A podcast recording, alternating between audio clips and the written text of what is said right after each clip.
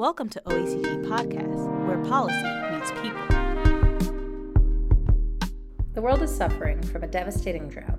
According to an August report from the European Drought Observatory, nearly two thirds of European territory is either experiencing drought or on high alert due to stifling heat waves and minimal rainfall.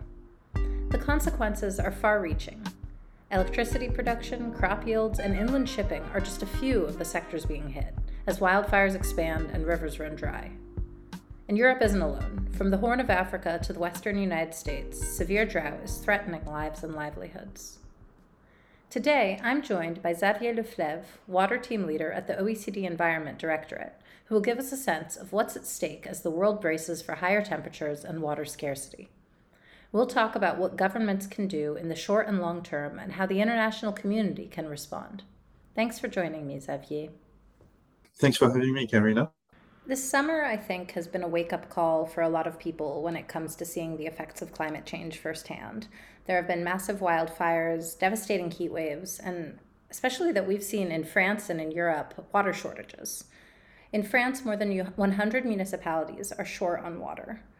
So, I guess to start the discussion, is this our new normal? Is this something that we can expect now every summer moving forward?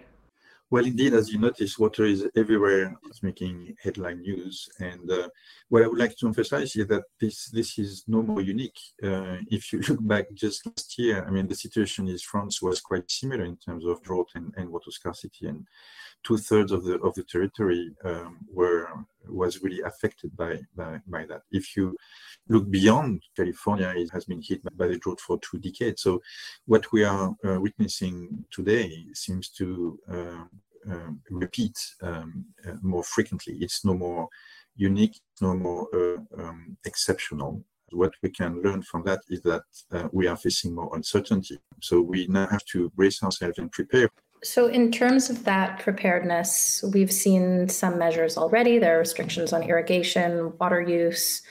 How do you see the response of French government or other governments in Europe so far or elsewhere in the world in, in terms of dealing and adapting to this crisis?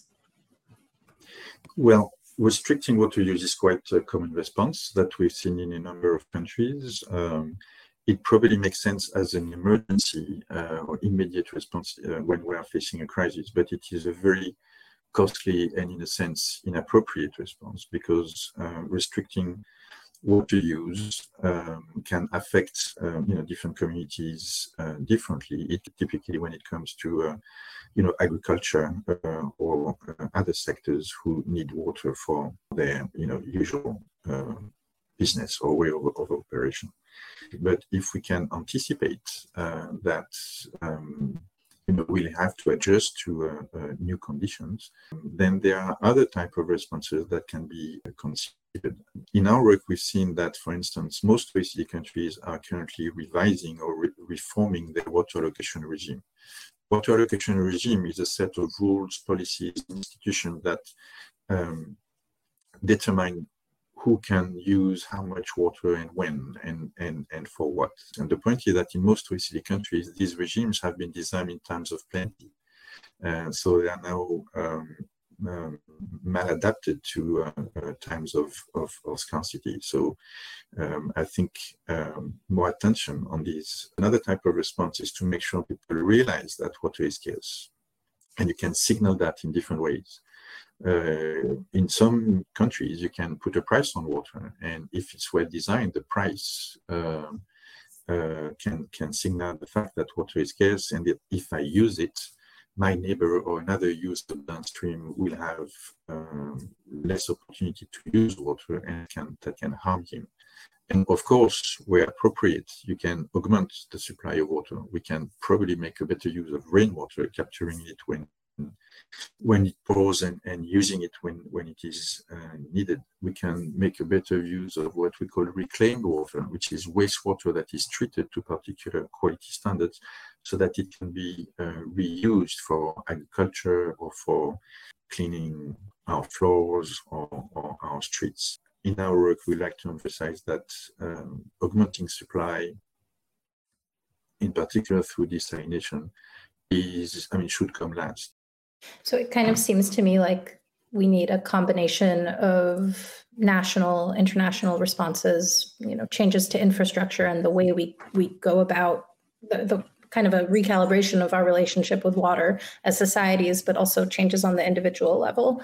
Um, are there any examples of countries that have implemented innovative policies already? I'm curious if there are any models to highlight or if there's kind of a lot of work to improve for for everyone.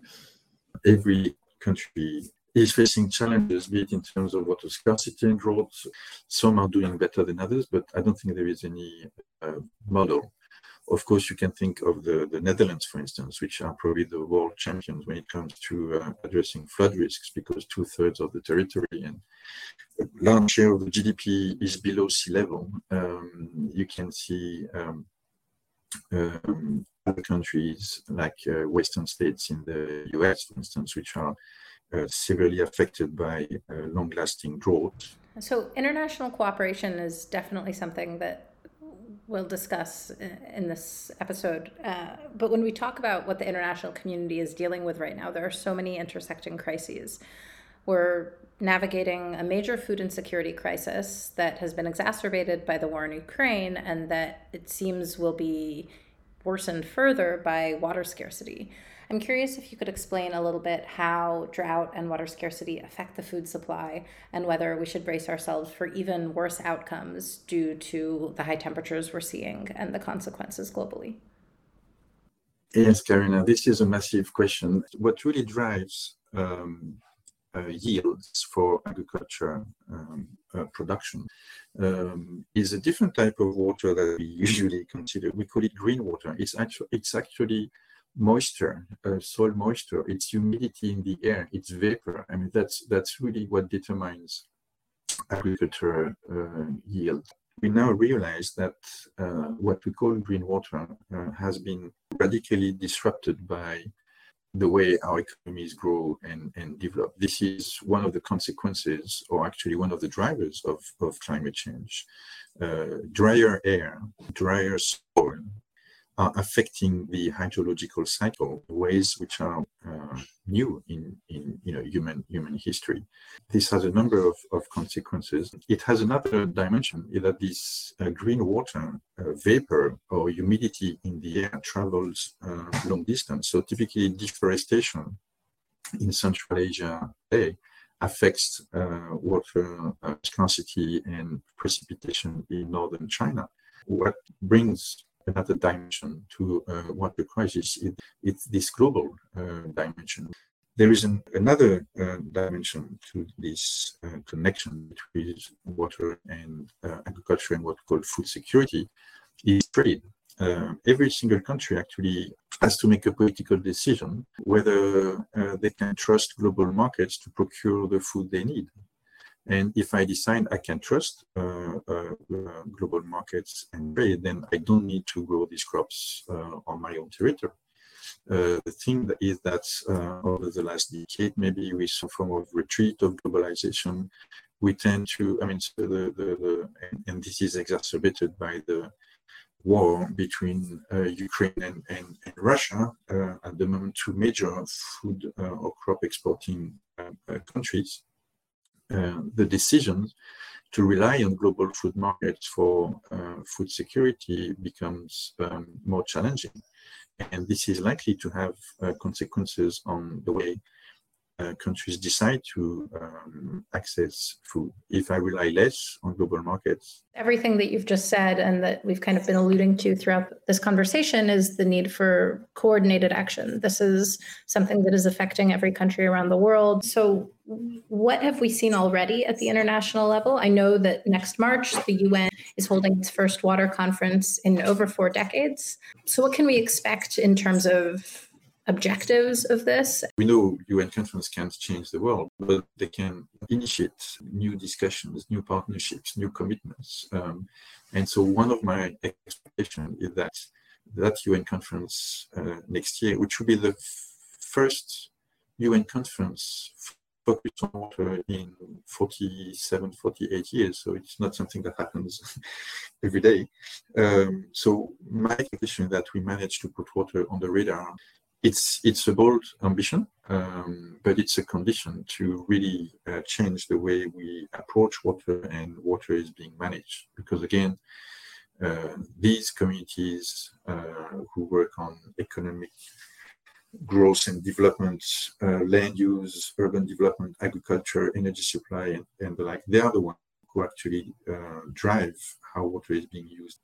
Another dimension, which is how to engage with finance community. Uh, every single industry globally or value change uh, is exposed and vulnerable to water risk. That can create a number of consequences which can affect uh, the, the finance community. If I'm an investor and I invest in uh, you know a garment company, a garment factory, uh, or a, a, blue chip company, um, I may not be aware that these industries are actually very heavily dependent on the on, on, on water availability.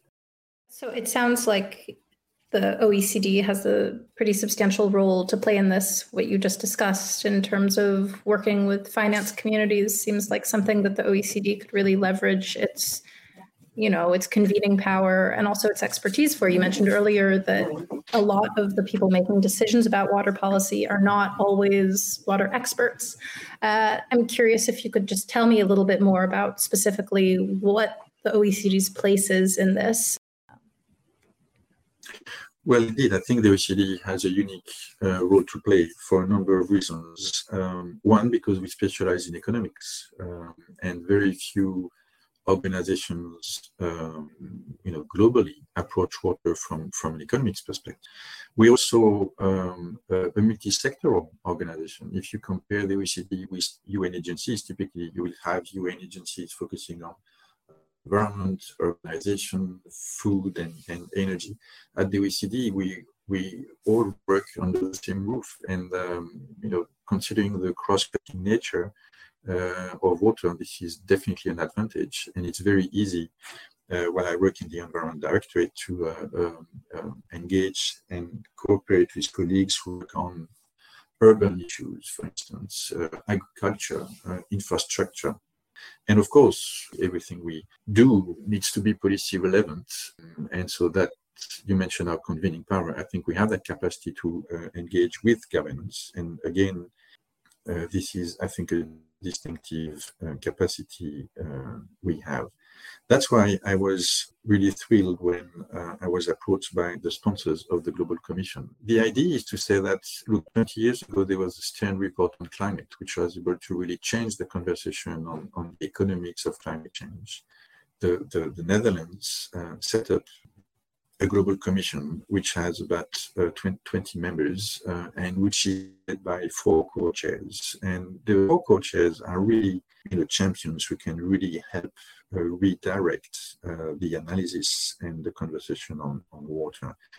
Uh, on the four co-chairs are Mariana Mazzucato, a very innovative and thought-provoking uh, uh, economist uh, based at UCL. Johan Rockström, who is one of the you know promoters of this concept of planetary boundaries, and Johan has a unique understanding of you know the, the, the some of the issues I mentioned earlier about green water and these hydrological cycle and how it has been disrupted, uh, or it, it is being disrupted by uh, climate change and by the way our economies grow. Beyond that, also to engage uh, with a range of, as we said earlier, policy committees who have to better understand how their decisions, on the one hand, affect uh, water availability and use, but at the same time are dependent on uh, water uh, availability. The role of the OECD here is to uh, facilitate or support the work of the Global Commission. We are positioned as some sort of a coordination hub uh, to bring together the different work streams. March 2023 uh, will be a key milestone with the UN conference, but that will not be the end of the of the journey. There will be another year to embark uh, into more research, more detailed recommendations. We are one of the very few organizations globally who work on economics, uh, who approach water from, from an economic perspective. So I have no doubt that uh, the Global Commission can make a huge difference and can really inspire uh, our work. It's a huge subject. We've only had so much time, but I think this will give listeners a lot of context to understand the news. Um, and thank you so much for, for joining me. My pleasure. To learn more about the OECD's work on water, visit www.oecd.org/water. To listen to other OECD podcasts, find us on iTunes, Spotify, Google Podcasts, and SoundCloud.com/OECD.